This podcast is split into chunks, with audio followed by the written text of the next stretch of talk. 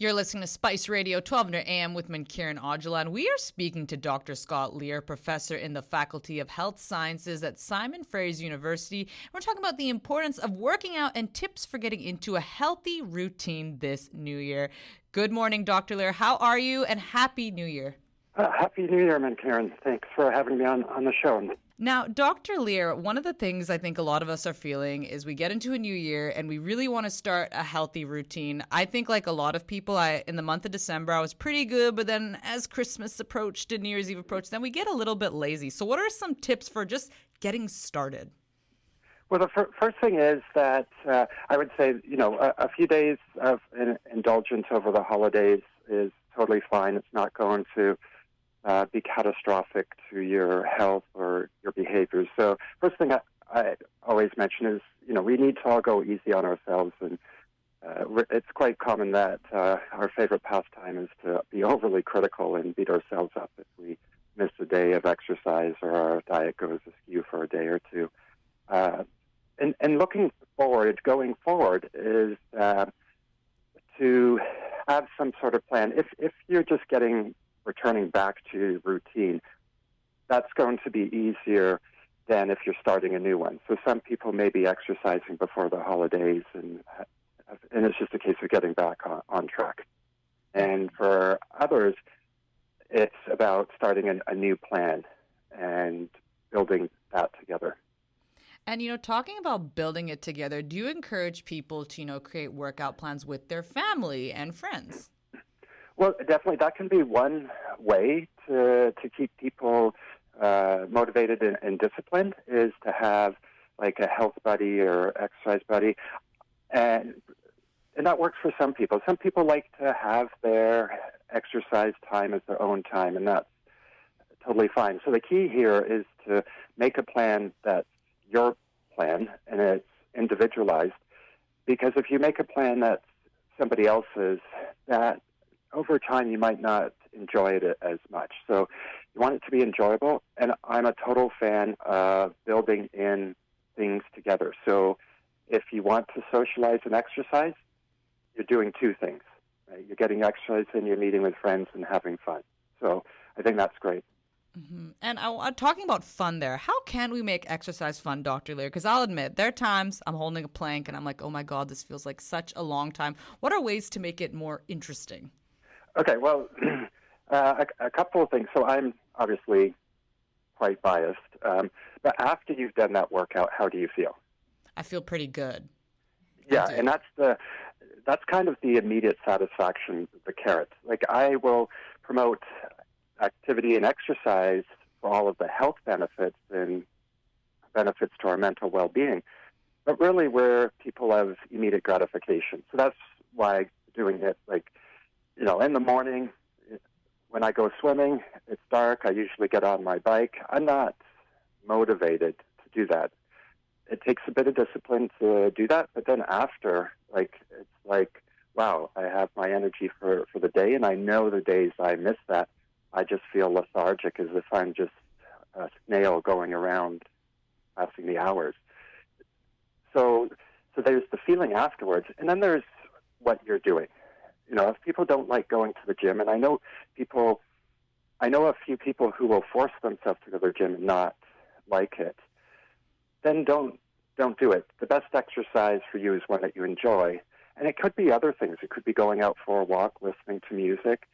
Uh, it could be, you know, doing some active gardening.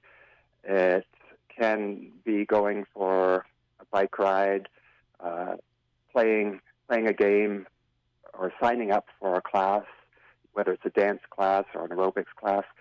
So then also to your, if you're not one who wants to, you know, hold those planks for 30 seconds or a minute, uh, or go to the gym and push weights and be on the treadmill, then find things that you do enjoy, and it's the enjoyment rather than the exercise that you're focused on.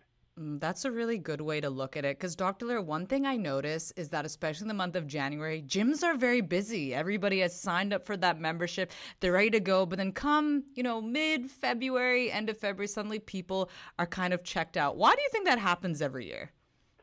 Yeah. So when we a lot of times it's based around maybe some people's resolutions or just saying I got to get back to the routine, and building uh, coming up with a resolution is like coming up with a goal. It's essentially the, the same thing, and a lot of times um, we may not actually make a specific goal, and we may not plan uh, around that. You know, somebody might say, "I want to exercise more," but what does that look like? Um, is it one or two times more? Is it twice as much?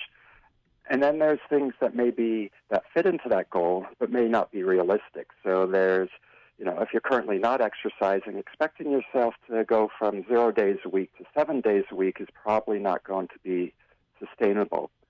If you are going to do increase that much, think of increasing it over months instead of weeks. So when helping people develop their goals or resolutions, I use the SMART planning, and it's an acronym for specific, measurable, achievable, realistic, and time. And each of these things, the, the specific goal of how many times you want to work out per week, measurable, can you measure it? Let's say you want to lose five pounds.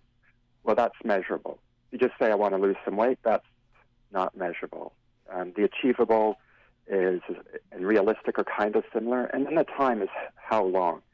We know from people who look at quitting smoking that those people who set a quit date are more successful at quitting than those who don't. So it might be I want to do go from two to four exercise sessions in a week, but I'm going to give myself six weeks. So I want to have it done by February 20th this year. And so that's that's the um, the time part of the, the goal. And then you need to plan around that. You know, you have access to the facilities you want? Do you need to buy some equipment? How are you going to set aside the time to do that? And so forth. Doctor, we always lay emphasis on our physical well being. Any tips on how we can take care of our mental health?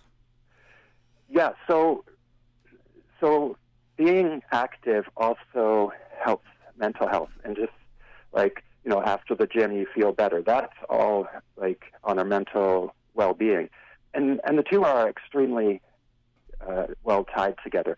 And if you're doing it as a, a social uh, aspect then you're also that's stimulating that's improving mental well-being.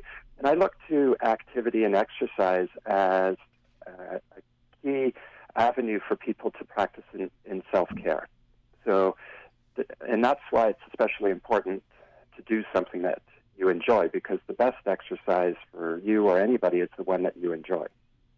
Well said there, Dr. Lear. Really appreciate those tips. And is there anything else you'd like to add before I let you go? Well, uh, the last thing is it's consistency that matters. So going to that, back to that goal of going from two to four times a week of exercise or whatever. There may be some times when it's a challenge and you and you make a misstep. That's totally normal. We we all do that, and then just go back to your plan and don't spend time. And it's easier said than done, but try not to spend time like thinking about what you didn't do and focus on what you did do because the consistency is the key. That is so true. Dr. Thank you so much for your time. We really appreciate it. You take care. Thanks very much.